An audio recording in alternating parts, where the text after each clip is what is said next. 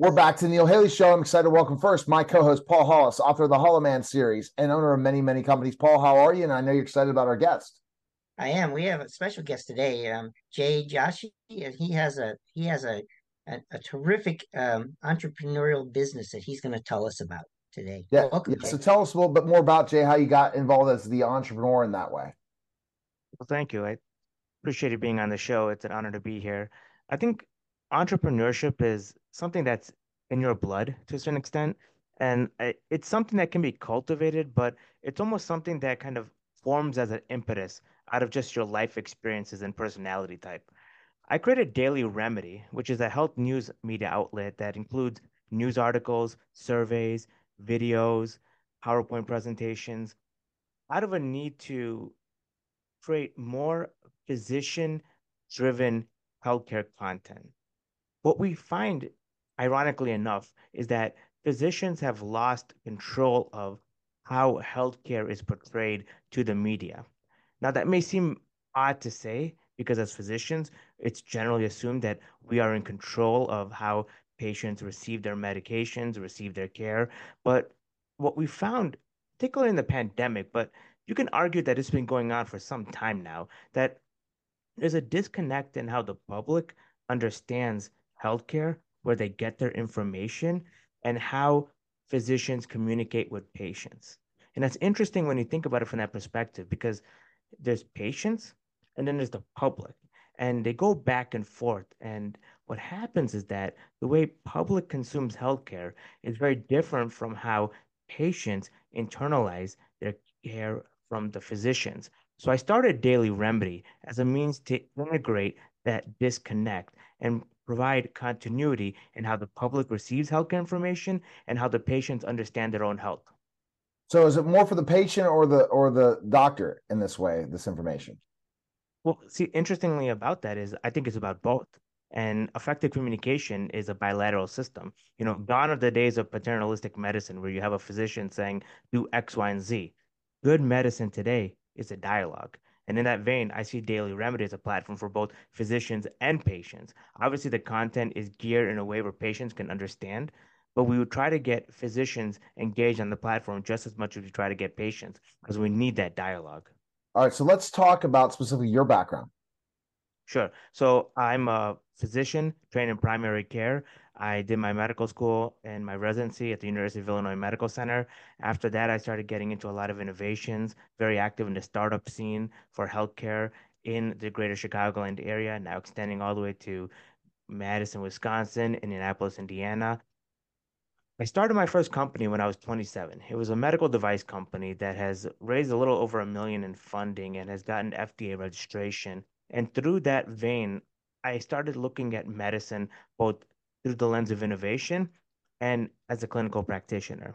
Well, in 2018, in the heyday of the opiate epidemic, that innovative mindset landed me in hot water with the DEA.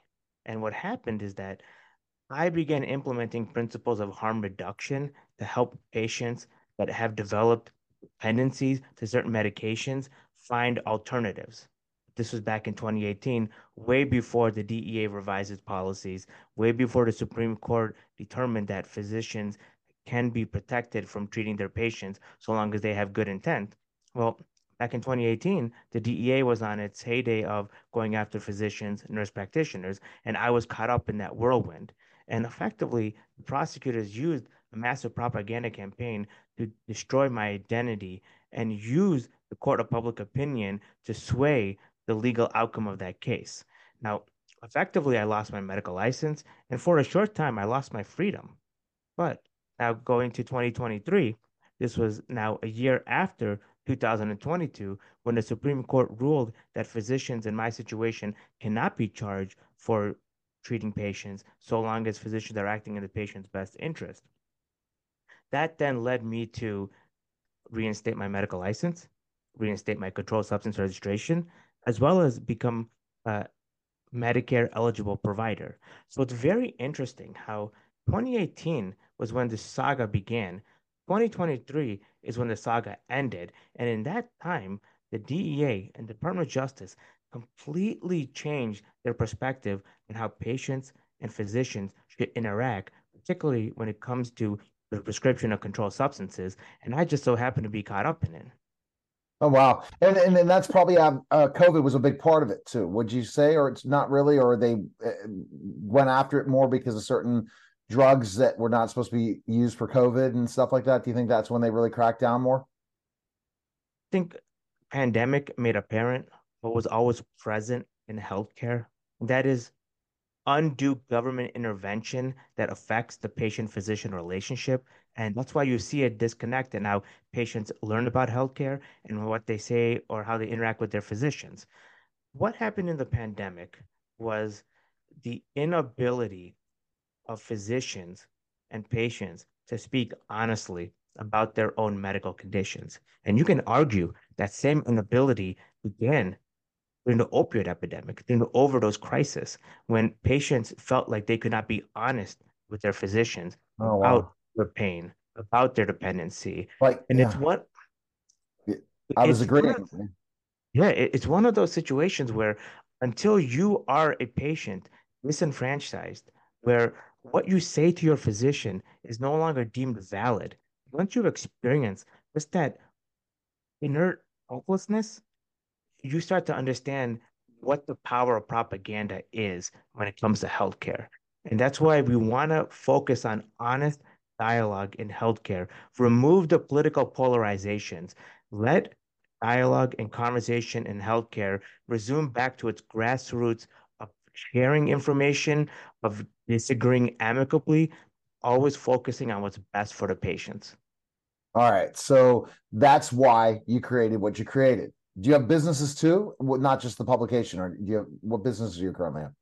Yeah, so uh, I now practice primary care again in Crown Point, Indiana, which is about 10 minutes away from where I was practicing before the whole DEA saga began. I made it a point to resume my clinical practice in the same area as I was before because I wanted to demonstrate to the local patient population that what happened was wrong. And if you go through something similar, you can rise up in the same vein. And interestingly enough, I've now built strong relationships with local law enforcement and with the DEA agents of Northwest Indiana because I wanted to show that what happened to me is not defining who I am as a person or my ingenuity as a physician entrepreneur. Rather, it's the ability to overcome that and then rehabilitate the misguided federal policies that will really define going forward. And so I think Daily Remedy is an offshoot of that to show the public that you can be in control of how you glean healthcare information and you can work with your physician to bridge the disconnect between what you see online and what you discuss in the patient physician encounter. I think it's fantastic. And any other businesses you're doing right now, or just more just focusing on those two things, those two pro- projects? Well, the medical device venture is there. Uh, we've achieved FDA registration. We're now beginning commercialization. As a clinician and as an entrepreneur, you have to I have to recognize what I'm good at and what I'm not good at. And I can develop a medical device.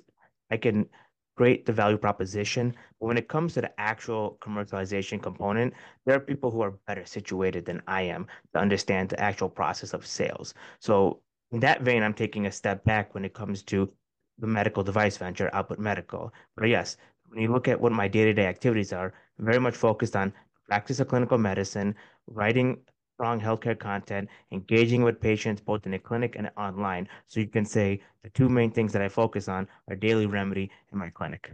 All right. Best place people can find Daily Remedy. Where can they go? Online, www.daily remedy.com. Don't forget the dash. It's very critical. And again, it's D A I L Y dash R E M E D Y dot com. We're on social media, Twitter, Instagram, Facebook, you name it, we're on it. We're here to serve the public, and we look forward to seeing you. All right. Thanks again. You're listening and watching The Neil Haley Show, and we'll be back in just a moment.